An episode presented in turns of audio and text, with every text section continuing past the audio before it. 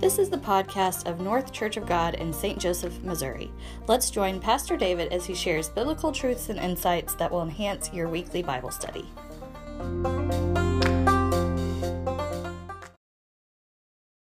Happy Sunday. Sunday after Easter. Sunday after Easter. And uh, so if you've listened to the sermon podcast, you may have gone, What? We're supposed to be doing the words Well, series. look, all right, this is how it goes. You have a plan, Uh-huh. which is good. Sometimes you have to rework the plan. the first part of the week, I was fully prepared to pick back up with the words series, which we are going We to will. be doing. Yep, it's coming. We have not uh, abandoned that. There's still much that needs to be said and shared and taught. But about midweek, I just felt uh, like the Holy Spirit was leading and, and there was more to be said. We, we could not just celebrate Easter and then move on. There were things that there were still things that needed to be reflected upon and emphasized. And so that's the direction we went today. Yeah, which we kind of we kind of touched on this during our recap last week. And so I'm kind of glad that you picked up with it because I remember saying, you know, it wasn't like the ministry of the disciples ended hmm when Jesus ascended into heaven.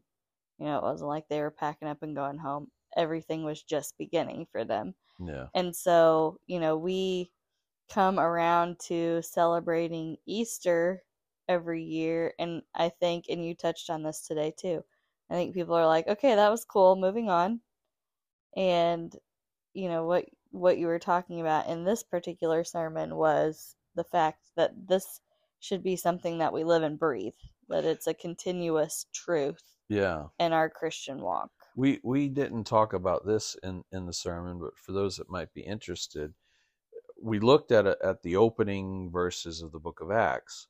Book of the book of Acts is actually the second in a two volume work by um, a writer named Luke, and you'll recognize that name if you look back at the four Gospels. You have Matthew, Mark, Luke, and John. Each of those four writers writes an account of Jesus' earthly ministry his death and his resurrection.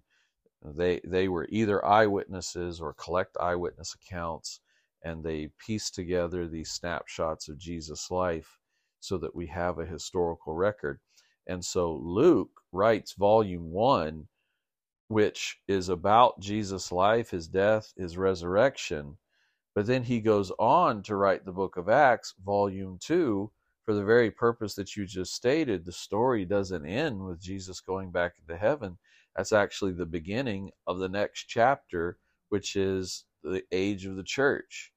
And and we see throughout the book of Acts now the disciples carrying on Christ's mission in the world and reproducing in a sense uh, the things that Jesus did and the things that Jesus taught and carrying the message forward and even the book of acts ends in a kind of open-ended way uh, with paul finally making it to rome but yet we don't we don't get to see sort of the end of paul's story because the story continues the, the tradition has been passed on from jesus to the disciples and from the disciples to our ancestors and from our ancestors on to us and we too should carry it on to our children and to the world. So you titled the sermon "Now What?" Now what? because we we had just gone through our Easter sermon, so we we celebrated Easter. Now what? Now what? Uh, so Acts one is where uh, you used your text this week, and you started from verse one, and you talked about the danger of celebrating Easter is to treat it like it's something that happened in the past instead of an everlasting event.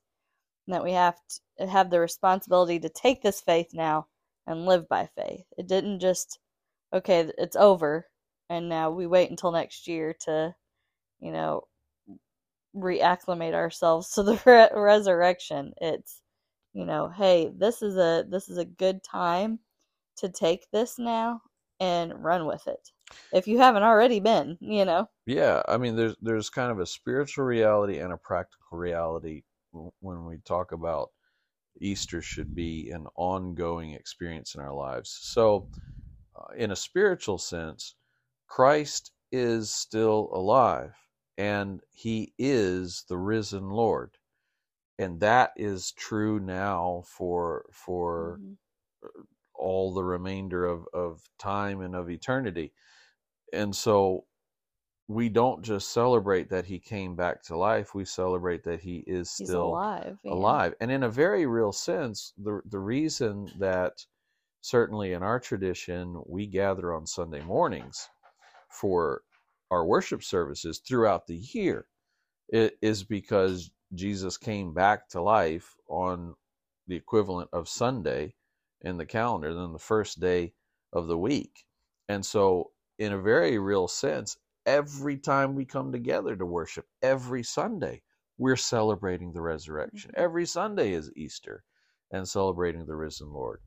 But there's also a very practical thing that I'm trying to remind people of and warn people about is that, you know, here at the church we have, um, and, and probably you in your own family in your own home, we have these plastic containers and we store within those containers various holiday decorations and paraphernalia and so forth. And, and so, you know, a few weeks before Easter, I pulled out the banners and I pulled out the, the decorations and I pulled out the signs, right? And then Easter's over. And so what do you do? You pack everything back up, you take it downstairs into the basement and you put it on a shelf.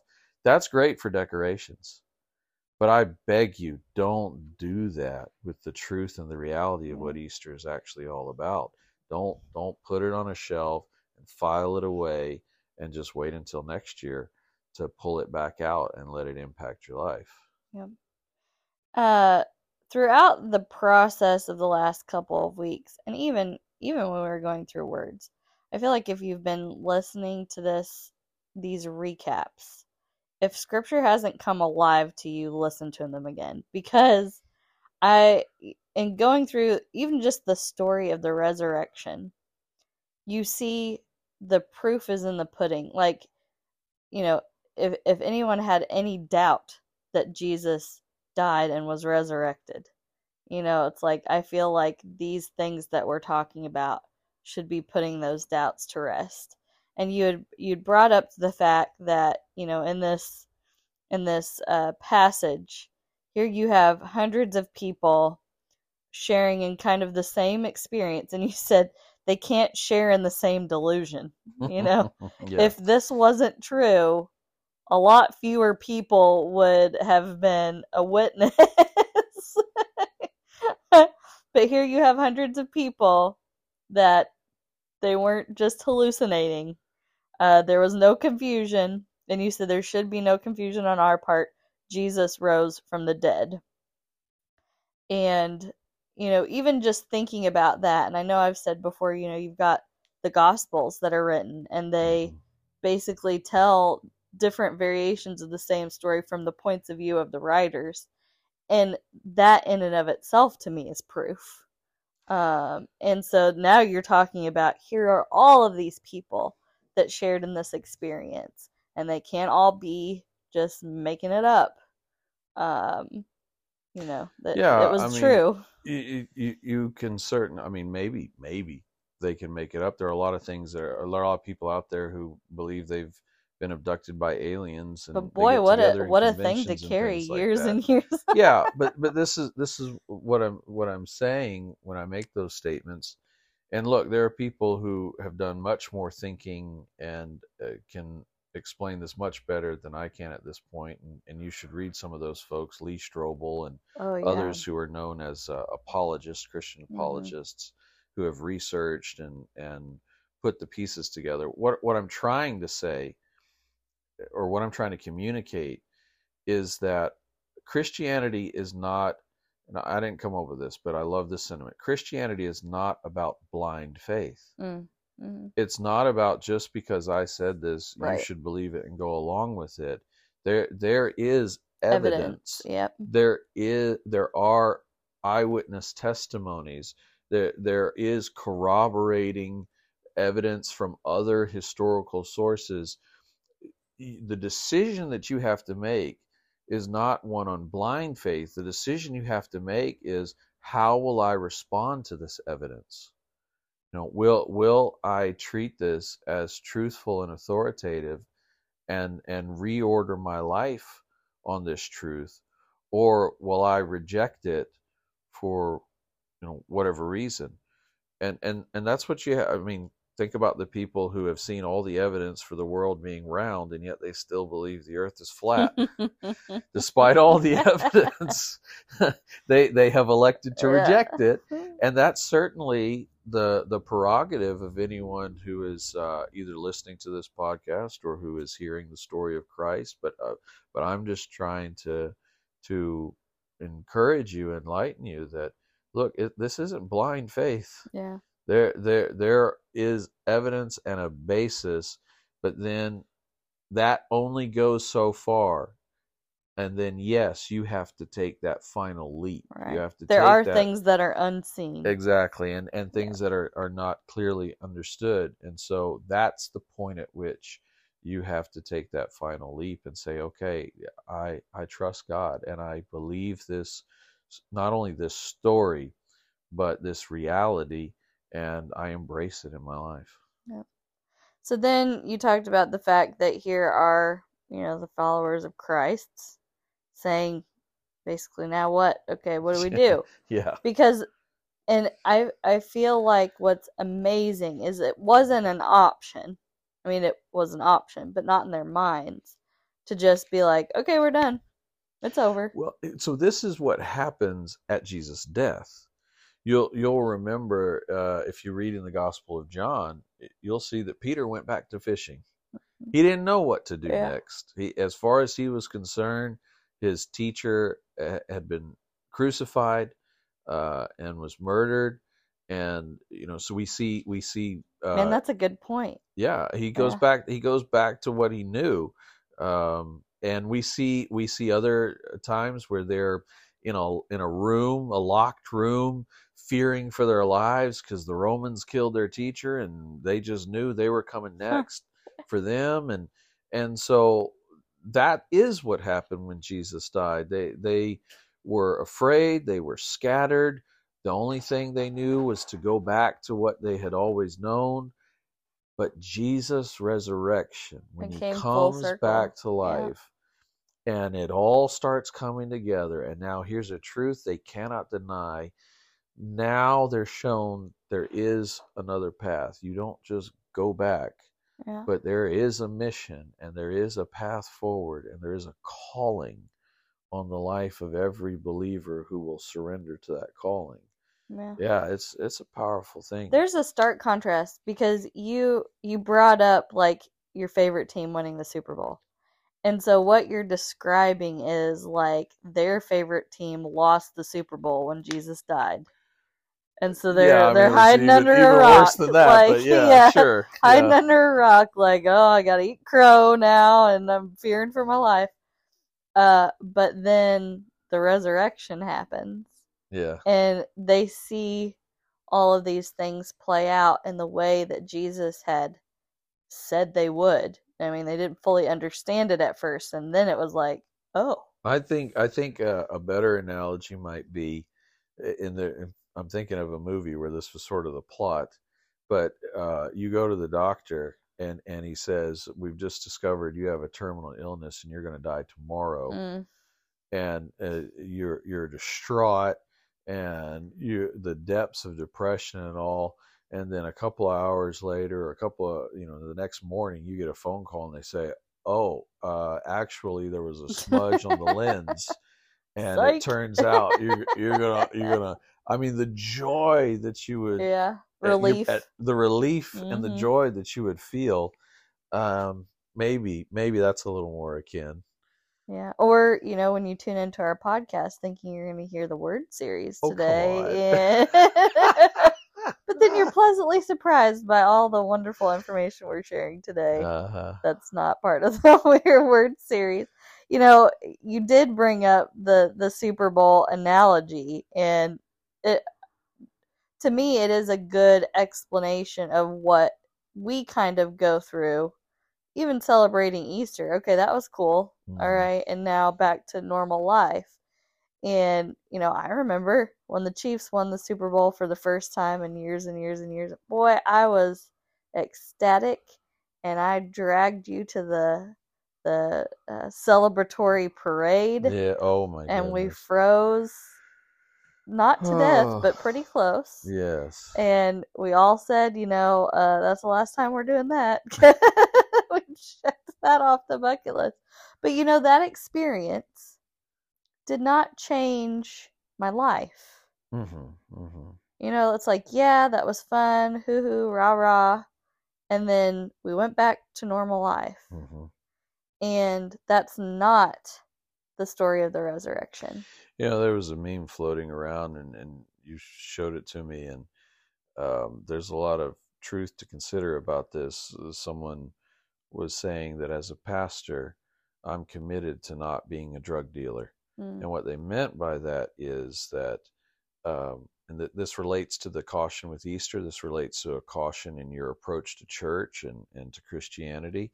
If, if if you're not careful, you'll you'll turn the Christian religion in, into an opportunity to chase a high. Yeah. You- Quick you'll- fix. You'll Here you you'll go to church on Sunday. You'll get an inspiring message. You'll be riding high and feeling emotionally great, and then come Monday, Tuesday, life hits. Your faith goes out the window, and now you're you're you know under the under the bleachers for the rest of the week or whatever. And and so maybe you skip the next Sunday, a couple of Sundays, and finally you decide, man, life is so bad. I'm gonna go back to church. You get that hit, you get that high, you sing the music, everybody loves you, there's smiles, you feel so great, and then look, that's not what Christianity is about. That's not what church is about. That, that, and that's certainly not what the Easter celebration should be about. It's about commitment. It's a fact that Jesus committed himself to us to the point of sacrificing his life. And even now, scripture says he's standing at the right hand of the Father, interceding on, on our behalf. And and so his commitment is firm and established and eternal. And he calls us to be committed to him through the highs and through the lows and and to be on mission living our life on purpose to bring him glory to become more like him and to prepare to meet him again one day and uh, um, so yeah i mean it's great to have these sort of emotional highs and it's great to have these celebrations and it's great to have the the super bowl equivalent in the church world of, of a great easter life. celebration Yeah. but but but let's keep our eyes on the prize Yeah. let's focus on the truth of the gospel and on our mission Yep. And so you said, you know, Christ is alive. Now what? Well, yeah there's there's work to do now. which by the way is a great question Right. you know it's a fair question okay this has happened now what and it's the question I, I think i said it this morning you know if if you're a new believer if if, if this year you know the eh, the E- easter story finally shattered that wall around your heart if it finally broke through the haze if if, if you chose to become a christian this easter and you're sitting here going now what that's a great question Right. because there is a whole life ahead of Right. you and a whole journey that we call the Christian life. And you should be asking that question. It means and you I care hope, enough. Yeah, and I hope it, it's a good sign that, that things have changed in your heart hmm and that you're set on a new path. And so I hope you have someone who can answer that question for you. I hope that you are part of a local congregation, a Christ centered, Bible based, spirit filled church that longs to answer that question for Yeah. you, to what we call disciple you, to teach you and train you and guide you in this new way of life. But it's also an important question for those of us who have been Christians for many years. We should continually be asking ourselves every day that we wake up, we should be at, now what? What next, Lord? What would you have me do today? Yep. It's great whatever you've done in the past, and let's celebrate that. But if you're still alive, there's still work to be Yeah. done. There's that song that if I'm not dead, he's not done. Oh, I like that. And uh well, he's not dead, so he's definitely not done. yeah, So it keeps I like that. it keeps going. Uh, so you said, you know, what is our response and our responsibility? There are five things that you're going to share. You shared three this morning. That's true. Yep. we had a cliffhanger. Well, yeah, I, I thought I put a little button on it with the three, but yeah, there were two others I had in my notes, and that happens more often than you But- would think. because we have this platform now, um, we can delve a little deeper. Um, and so listen through to the end, and we'll give you the last two. Sure. Yeah. so okay. stay stay stay with us here and we'll give you the last two um so the first one was to repent repent of your sins and you talked about repenting is the equivalent to changing directions to reorient and realign your priorities. Um so i mean that is like a great starting point. Yeah, I mean, re- repentance is is is uh, necessary is necessary for the Mhm. forgiveness of sins. Uh, now we're quoting our the creed of Yeah, our movement. yeah but we it, it, it's part of our creed because it, it's biblical jesus started his ministry on earth by calling people to repent and then we see that echoed when peter stands up in the book of acts and in, in the opening chapters and says repent to be saved and a- and again and again throughout the book of acts we see peter and paul and the other and the other uh, apostles calling on people to repent of their sins which what I was trying to communicate this morning is is that faith faith is a response to God's grace and mercy. It's a response to the truth uh, that is presented to us about being sinners and our need for a savior. Okay, but that faith is not just intellectual. It's not just mental. It's not just uh, verbal. It's not just saying that I believe but then it leads us to make changes in all of our beliefs and changes in our behavior so so that one belief that now christ is lord and savior should change the way we think about everything else in our life where we go and and who we hang with and what we do and what occupies our time and where where we spend our affections and how we spend our money i mean nothing should be untouched. Nothing should be kept separate from our faith in Jesus and our claim that he is he is our Lord. And by the same token that then should change our behavior. So those things which are sin in our life, we need to abandon those sins. Mhm. And those things which uh, should draw us closer to God, we should race after, chase after the things that will draw us closer to God. And and so that's kind of more of what I was trying to talk about that that repentance should be the natural response of one who has placed their faith in Christ. Yeah, and the ongoing response. You know, it's not it's not just like we repent one time in our life and we're like, okay, we're good to go. It's like saying, you know, the first time you do wrong in your marriage and saying, you know, hey, I'm sorry for that thing that I did. And then never apologizing ever again for anything else you Oh, do wrong. okay. Like I already I already Yeah, repented once, wasn't right. that enough? Look, I already apologized for leaving my socks on the floor. Yes. Can't you just, you know, ignore Take it that all apology the future times forever. I, yeah. sure, I got you.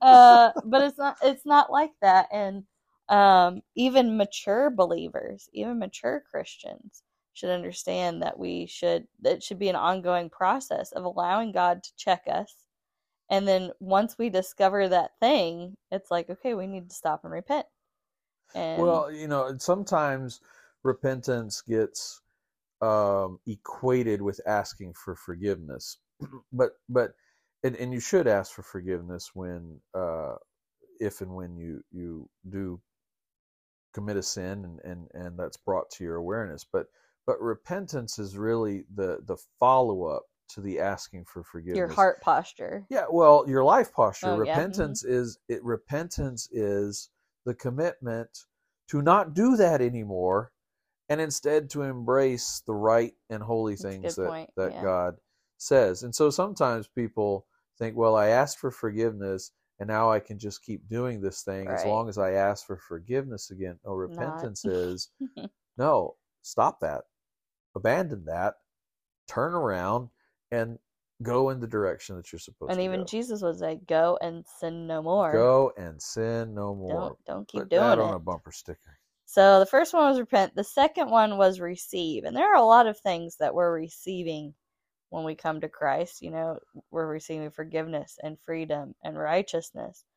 Um, but in this in this passage too, there's a promise of power. hmm You will receive power after the Holy Spirit comes upon you.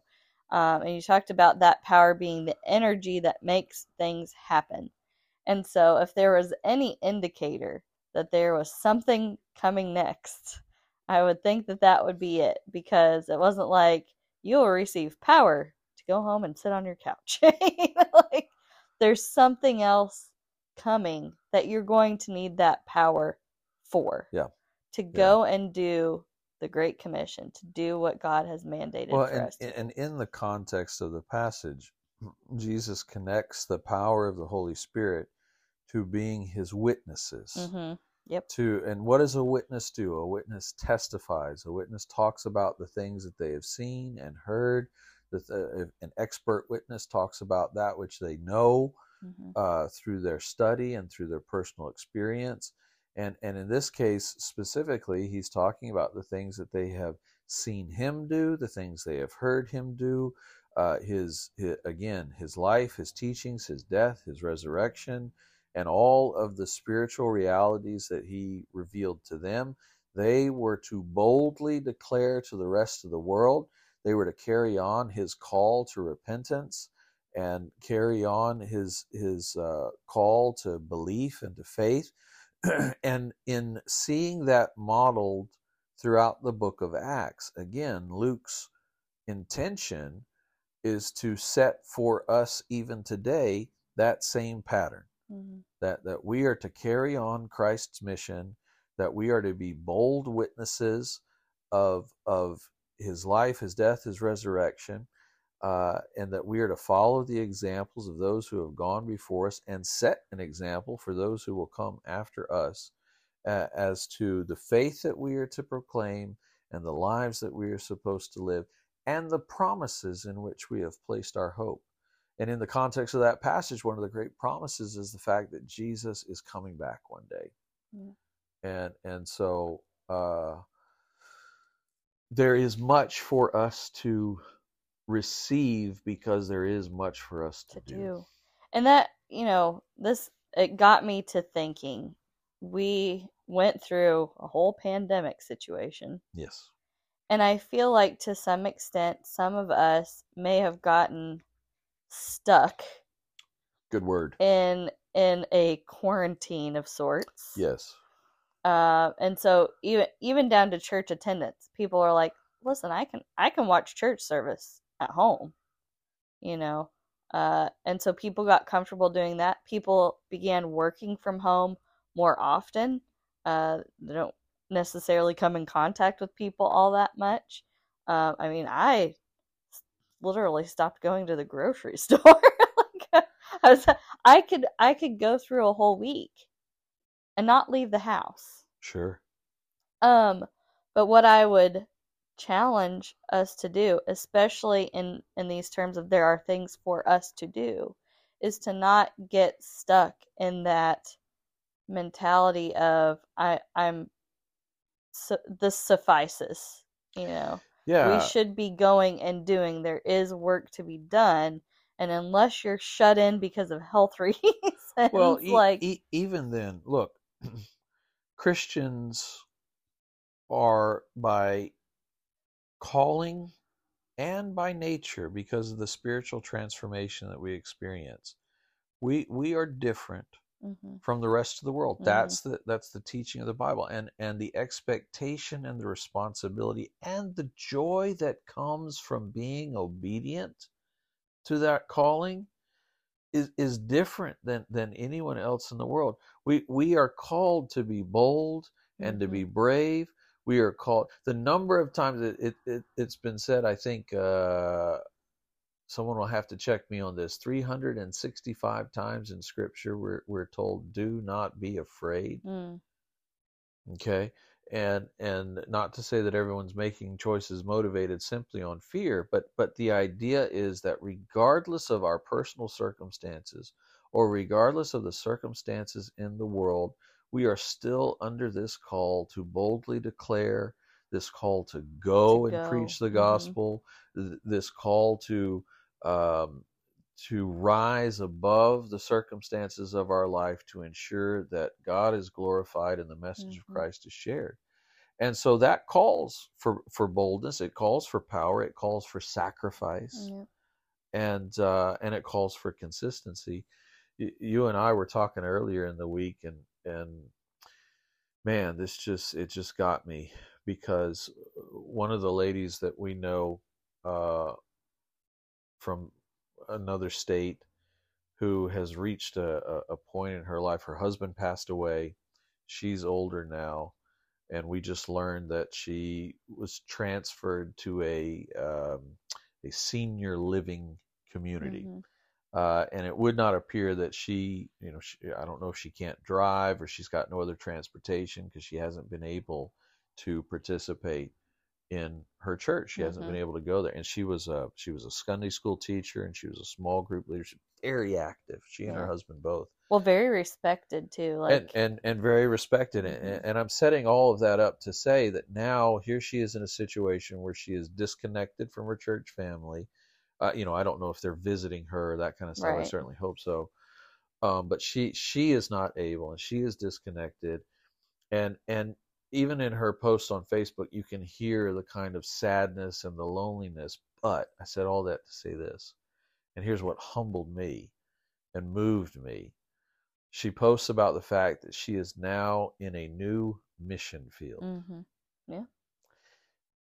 and that she is doing whatever she can do in the place where she is hmm whether it's the other residents at the at the facility whether it's the uh, the caregivers and the nurses and the workers but even though her situation has changed and she has become far more limited than she has in the past, she still sees the opportunity to be Christ's witness. Yeah. She still sees where she is as a mission field with people who need to hear God's word, either because they are lost and need to be saved, or because they too are believers and they need to encourage one another. Yeah. And here's the thing, like, I get it. The world is a scary place right now. You know, we see all of this stuff going on, and uh, it would be tempting to feel alone. Yeah. Uh, it would be tempting to kind of hide our heads in the sand a little bit. If we don't see it, it's not there, right? Um, but here, here, therein lies the promise in this receiving this power. And you even said it yourself. You don't have to do it by your strength alone. Yeah. And so, even though sometimes it may be feel lonely, even so, sometimes it may feel scary to go and be his witnesses, um, he's promising help. Here, here's the reality: you cannot do it alone. Exactly. If if it were even possible for you to live a righteous life in your own strength, if if if it was possible for you to be in right standing with God by your own strength, if it was possible for you to fulfill the will of God by yourself, there would be no need for Christ to have Yeah. died. Yeah. Christ died precisely because you cannot do these things on Yeah. your own. You need his strength, you Mhm. need his power, and you need the Holy Spirit working in your life in order to be who God's called you to be and do what God has called you to do. hmm And and so not just should we receive from God, but we should seek. We should pray. We should ask, seek, and knock. That was Jesus' word in Matthew 7 7. Ask and you shall receive, seek and you shall find, knock and the door will be open to you. Yeah. I mean, I know sometimes too, it's like we go through that, okay, I've peopled enough today. Oh, You know, goodness. like, you I saw that on a mug when we were at Yeah. a Hobby Lobby. I have peopled enough and I'm done now. And, you know, sometimes, it, sometimes we just get tired. sure, that's true. Um, And I had an experience, you know, we, we had the, uh, uh, women's retreat a couple weeks ago and we came to the end of the service and I was standing in the back like I was supposed to be sh- selling t-shirts, right? Like completely unspiritual thing to be doing at the time. Okay, Go on. in a crowd like that because I I'm sort of have a little bit of an introverted tendencies Yeah. in in crowds like that. I sort of have a tendency to like be a wallflower and be a spectator, you know right, right. and uh, the the service was over. They had had a, a altar call, and people had responded to the altar call. And I'm standing in the back, you know, selling T-shirts. And a woman came up to me, and she was like, you know, hey, are you part of this the prayer force team or whatever? You know, they had like a team of people. Prayer force. Prayer force. I think it was called something like I that. like it. But they had like a team of people Yes, that were yes. there to to pray Right. for Sure. for people and that it wasn't a team i was a part of but when she came up and asked that i was like no but i can be you know yeah. like oh, love you know that. Yeah. i'm i'm i can pray yeah. um but i remember at that time even saying that i, I kind of like caught myself because i was like man i'm supposed to be selling t-shirts you know like oh, bless your heart.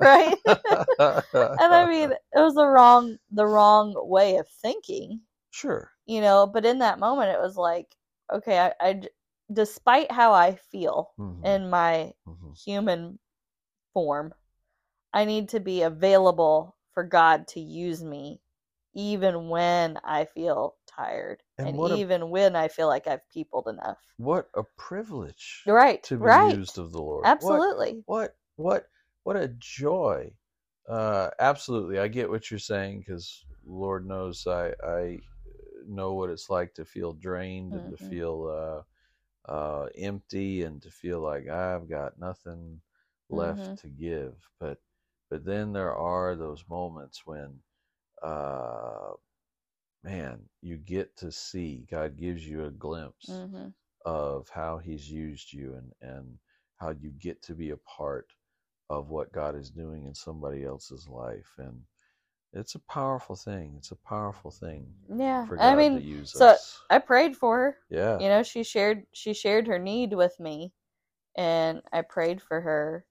Um, and she was very very thankful you know just thankful that somebody took the time to pray for her and that was when i realized you know sometimes it's just taking the time jesus did it all the time hmm I mean, he would turn his attention to whoever, you know, at any point.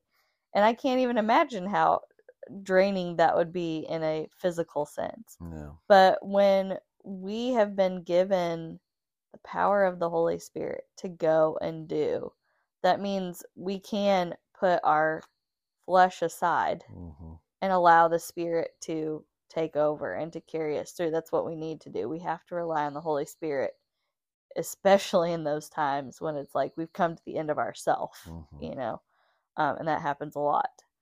So I thought that was great. Repent, receive, and number three was resolve. Uh, to determine to set your mind uh, on a fixed course of action to keep going forward. And boy, that that keeps us from being stagnant. Because if we don't have any resolve, we'll just be like, okay, I'm going to resolve to sit here. You know, yeah like- yeah it, it keeps us active yes. it keeps us consistent it keeps us moving forward um, you know the opposite of, of resolve is, is, is to be wishy-washy uh, the opposite of resolve is to be a flip-flopper Yeah. and a double talker uh, to be one way one day and, and a different way another day and to be uncommitted and and that's not what we're called to be as christians again christ models this for us one of the one of the most powerful images and verses for me uh, is um, I'm trying to think if it's in I think it's in Luke's gospel where it says that uh, Jesus knew he was going to die and the time had come. And so he sets his face towards Jerusalem. Mm. And it's that image of determination that, that he Facing has it. that he has wrestled. We we see him in the garden wrestling with his father, Lord, if there's any way for me to accomplish this mission without having to suffer and go through the torture and, and, and go through the separation and death. You know, if this cup can pass from me, but not my will, yours be done. And then he sets his face towards Jerusalem to, to go where he needs to go, to do what needs to be done, to carry the mission to completion. hmm And so also then he he looks at us and calls for us to be resolute and to be determined and to be committed to this thing we call the Christian life. Yeah, because knowing what you need to do and resolving to do it are two very different things. Yeah. I yeah, can know right. that in order for me to be healthy, uh, I need to change my eating habits. Oh, you had to go there. probably, you know, add Yep. some exercise. Uh-huh. Yeah. But until I resolve to do it and Mhm. follow through on that commitment, yeah. it's not going to get me anywhere. there's uh there's this great scene in in the west wing uh which we we can talk about whether anyway there's this great scene in the west wing uh this whole episode where it, it, it's all about the president martin sheen is playing the character and it flashes back to him as a teenager in prep school and it's flashing forward to him as president. He's got this big decision he's got to make. Is he going to run again? Is he not going to run again? If you haven't watched the west wing spoilers are coming okay? But what's nice, what they play off is that he has this tell that it's part of his character that he wrestles and he goes back and forth and he struggles between the tension of you know making the decision and everything. But they they in the flashbacks they show that once he puts his hands in his pocket and turns his head off to the side, he's made his decision. Mm.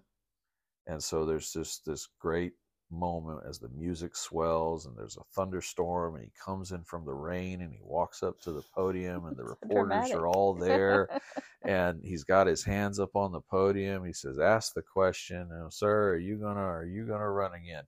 And he just takes his hands off the podium puts his hands in his pocket turns his head off to the side.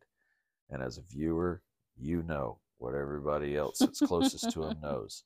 He's made up his mind right and it's just that image that image of resolve that image of determination that Mhm. image of i have set my course and come hell or high water this is the direction we're going yeah, Yeah. so are you uh, have you do you have that resolve christian right, right. Are you? That's are my you, question, Are yeah. you ready to be committed yeah at all costs? and and and in the context of the, of the passage that we looked at you know jesus is telling them don't go back. Mm-hmm. don't don't uh um don't go back to business as usual. Don't go back to your old life. Don't go back to your old way of life. Set your eyes forward. I've given you a mission. I am sending you forth. I am giving you the power to do what you need to do. Now do it. All right, so that was three: repent, receive, resolve. What's number four? Pray do tell.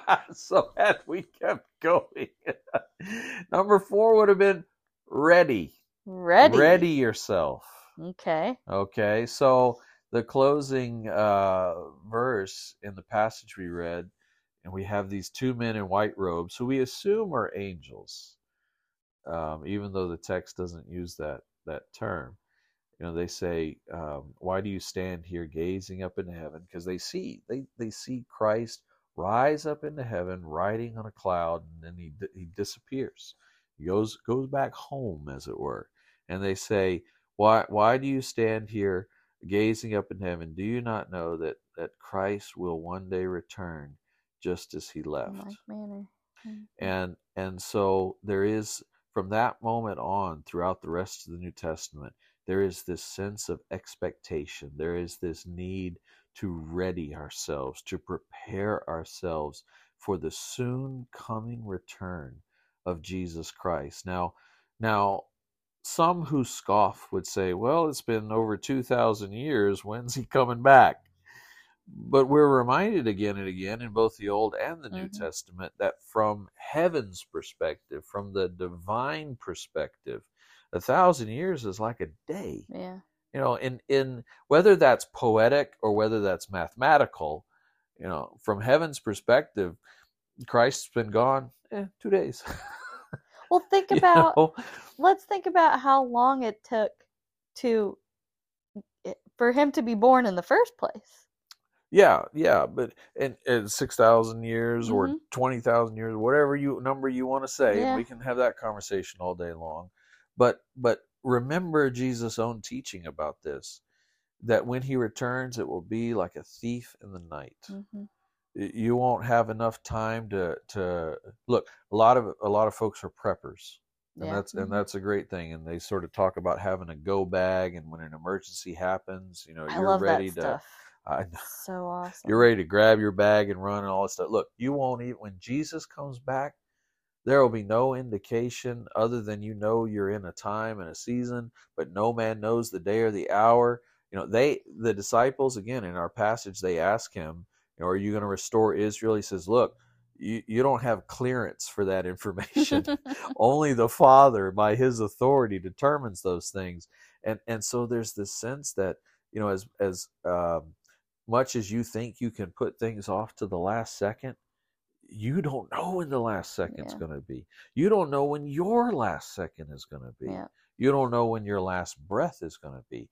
So, we are called to live in a constant state of readiness, Mhm. keeping ourselves ready, but also preparing others, preparing our children, preparing our loved ones, preparing the world by sharing the message of Christ, keeping Easter alive, keeping uh, the things of God ever in front of us.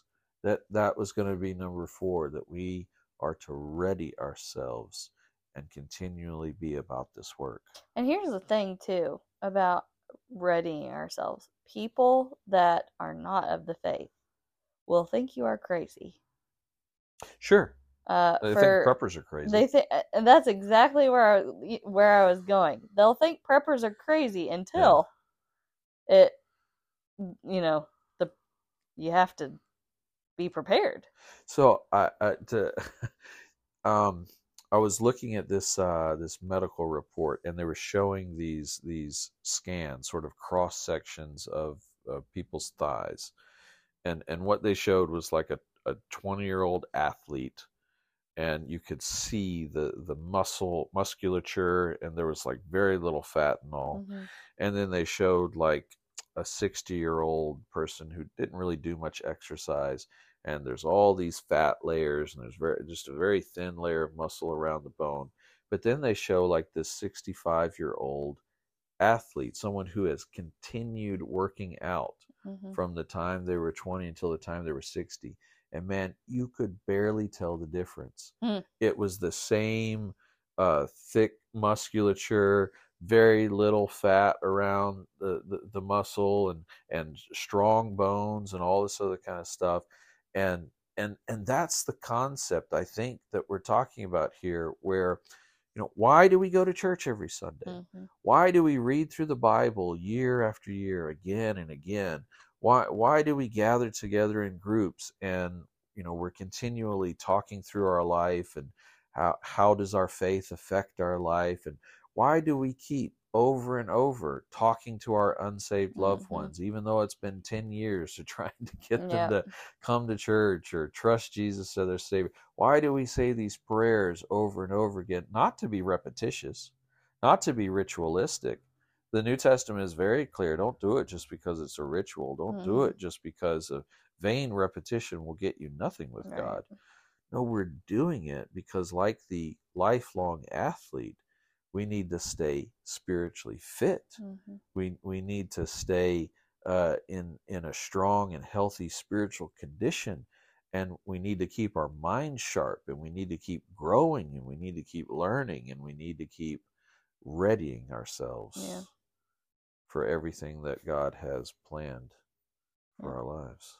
Listen, those preppers out there that had been stockpiling some toilet paper. yeah. When COVID hit, they were like, see, y'all thought we were nuts, Uh, but we have toilet paper and you don't. yeah, and some unscrupulous folks were making bank too, trying Oh to sell rolls of toilet Oh paper my for a hundred dollars a piece. But that just goes. Uh, you, people may think you're crazy, and that's okay because when the when the time comes, uh-huh. they'll be like, "You're ready. There you You're go. prepared." Sure. All right. So repent, receive, resolve, ready. You said there were five. There were five. That's true. What's the fifth one? and and and by the way, just to give you a little uh uh one of the things we do sometimes as preachers because alliteration is a is a literary technique. There are Mhm. times when I will sit down with a thesaurus uh, or a dictionary and I'll turn to the letter like in this case R and I'll just go down the list and I'll and I'll write words on a sheet of paper that I think could be Refitting. and so when I was prepping for the prepping for this message, readying myself to give this message, I, I think I started with a list of like 25 words. And then you got to go back through them and sort of whittle it down. Because again, it, it does have to come out of the passage and it does have to come out of the context of Right. scripture. You can't. You're not just using them to be clever. Yeah, but hopefully something of it, you know, it helps it helps it stick a little Stick, better. Yeah. Okay, so but the last R that I that I came up with was reap, R E A P, to Mm. reap, hmm and and this is uh, this is a a farming word. hmm This is and this is a word that gets used a lot um, in the Bible, and especially in the New Testament. So we talk about sowing and we talk about reaping. Sowing is that part of the farming process where you are planting seeds. Uh, you're tilling up the ground. You're getting the ground prepared to receive the seeds. You're planting the seeds, whatever it is, corn or uh, wheat or uh, um, vegetables of some kind. And so, and so, there's there's a clear sowing that all of us as Christians are called to do. We're we're, we're called to uh, pray prayers, to intercede for people, to share the gospel, to speak the truth, and all of these things. The Bible uses the imagery of sowing hmm that you're planting these ideas, you're planting these seeds. Paul talks about this in one of his letters that he planted and another watered, and God gives the The increase. increase. Yeah. And and that's a wonderful recognition that even if we're not seeing the response that we hope for from someone, we're still sowing seeds, we're still planting seeds. Jesus uses this imagery in one of his parables, the parable of the sower hmm who goes out and some of the seed falls on bad ground and it doesn't produce, but some of the seed falls on good ground and it produces. And that's certainly our hope and our prayer that that all of these efforts that we are making will produce life-changing results. hmm Um, but I, I think too often that's where we stop is just on the sowing, and and we sort of um, give ourselves the excuse, well, I sowed some seeds, or I've done what I can do, and we kind of give ourselves permission to to stop at a certain point, Mm. in instead of carrying on to um, actually reaping. hmm Now, now this is a difficult. There's there's a difficult balance here because we cannot produce results. We're not responsible for results. God is the one who gives the increase. But it's very easy to miss this when you go back Matthew chapter nine. It talks about how Jesus went throughout Israel preaching about the kingdom of God, healing the sick, how he had compassion on all those that he came across, and then he says this. He says, "The harvest is plentiful." but the, workers, are few. hmm Pray that the Lord of the harvest would send workers. hmm Now, here's the thing we can miss about that. He says the harvest is plentiful. hmm Not that we need a bunch of people to plant seeds, which we do, Yeah. but he says there are so many out there who the Lord has already prepared hmm as a harvest that what the Lord wants is workers to go and reap the harvest. hmm and so if you if you get discouraged uh, because the the the two or three people that you've been focusing on are are not responding the way you want. God bless you for focusing on those people and keep folks. Don't give up on them, but don't stop with those Yeah. two or three. Cast a wider net. Cast a wider net. Look, it means you may have to step out of your social circle. Yeah. It means you may have to go and meet some new people. It means you, it may mean you need to go and, and into some places you don't normally go. Uh, maybe you need to eat at a different restaurant. Maybe Mm. you need to shop at a different store. Maybe you need to um, talk to the other side of your relatives that you don't get together with all that often. I, I don't just settle uh, for sowing seeds in the same field that you've been sowing in for 10 years. Yeah. The harvest is plentiful. Mm. There, there are already many people out there, even in our city, who God has prepared their hearts. He's been working on them. He's been calling them. He's been, he's been tilling up the ground Mhm. and breaking up the rocks and fertilizing the soil and and perhaps the lord is waiting on you to be the one to come and harvest and to reap Yeah. we we see the disciples being obedient to jesus instruction they remain in jerusalem you keep reading in the first chapter chapter 12 it says they gather together they pray. It says in the beginning of acts chapter 2 that they receive the power of the holy spirit. And then Peter stands up and he preaches this message in, in front of thousands. And he says, eh, You know, you killed Christ, but God raised him from the dead. And and there were those within the crowd who resisted, there were those within the crowd who rejected the message, but there were those who cried out, What must I do to be saved? And Peter tells them, Repent, be baptized in the name of Jesus Christ you uh, you know believe upon him you shall be saved and you shall receive this promise of the and and the bible says 3000 people that day were added to the church Mhm. You're, you're thinking well look i don't want to preach to thousands and certainly 3000 aren't coming to christ well god said the harvest is plentiful pray that the lord of the harvest would send laborers that means you, You, yeah. Well, it's kind of, you know, three years ago, we uh, took on the the task or the hobby at the time of planting a garden. First time I've ever done anything like that. We had a friend uh, talk us into it. We had the had the land out here.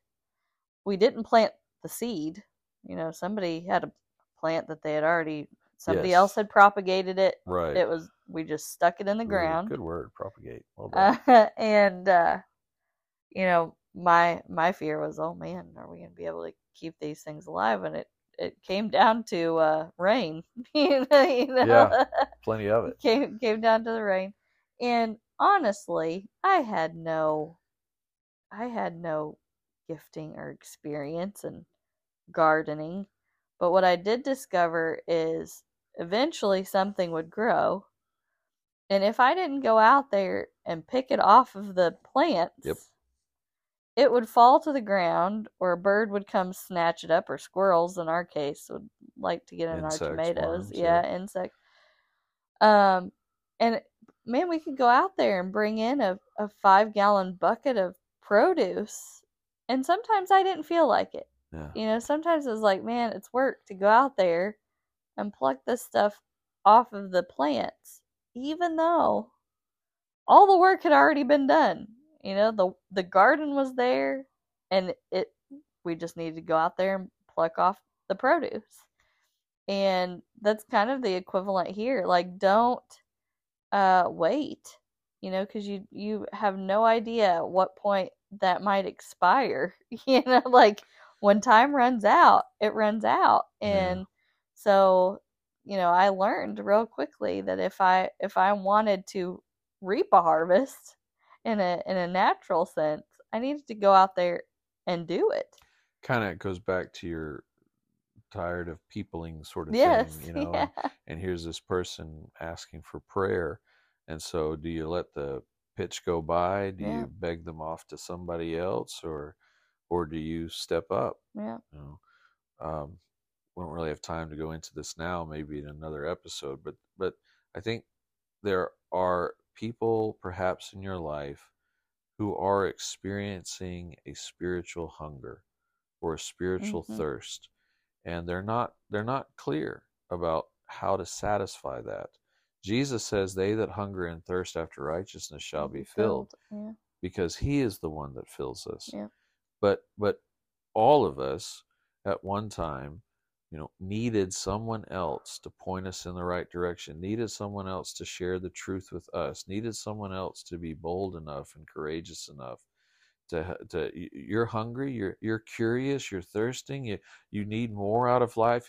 Let me I know the way. Let Yeah. me show you the way. And so if this is a thought that we can kind of leave people on, you know, do share the gospel with anyone and everyone. Uh, but pray that the Lord would give you eyes to see an opportunity to cross paths with someone who has who is showing evidence hmm of some kind of spiritual hunger. They're they're asking questions about God. They're they are dissatisfied in their life because they're beginning to realize there's more to this life than just the pleasures of the world or the distractions of the world, you know. And maybe they weren't raised in a Christian home.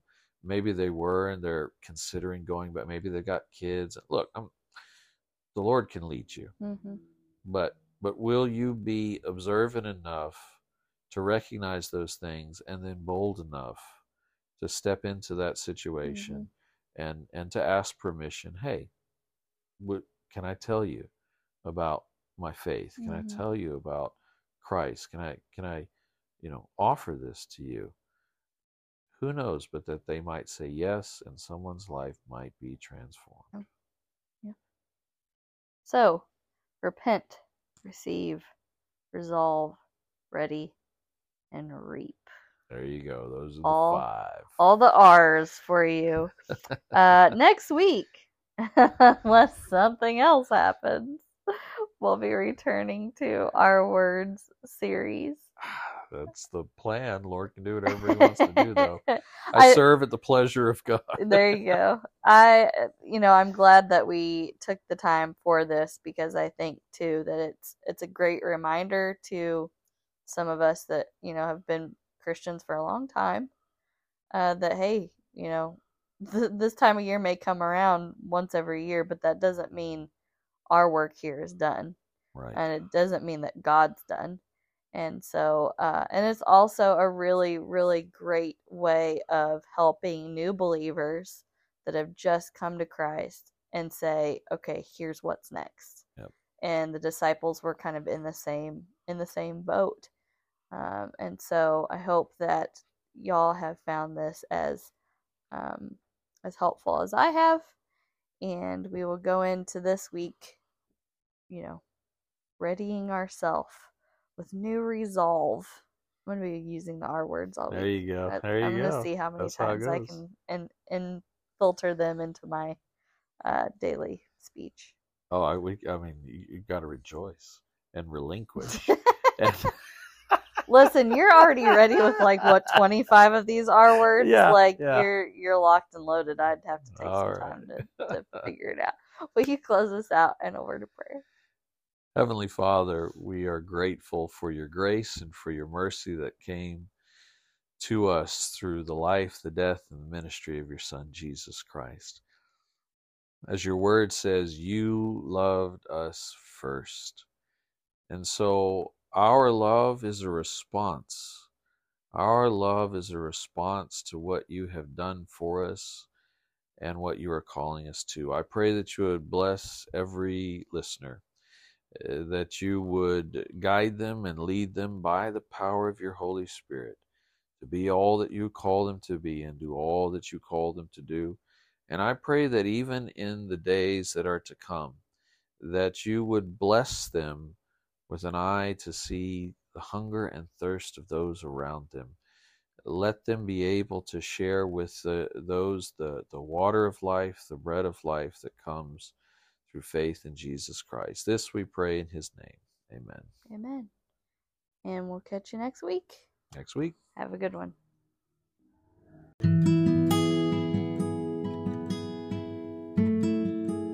North Church of God is located in St. Joseph, Missouri. For more information, go to northcog.com. That's N O R T H C O G.com.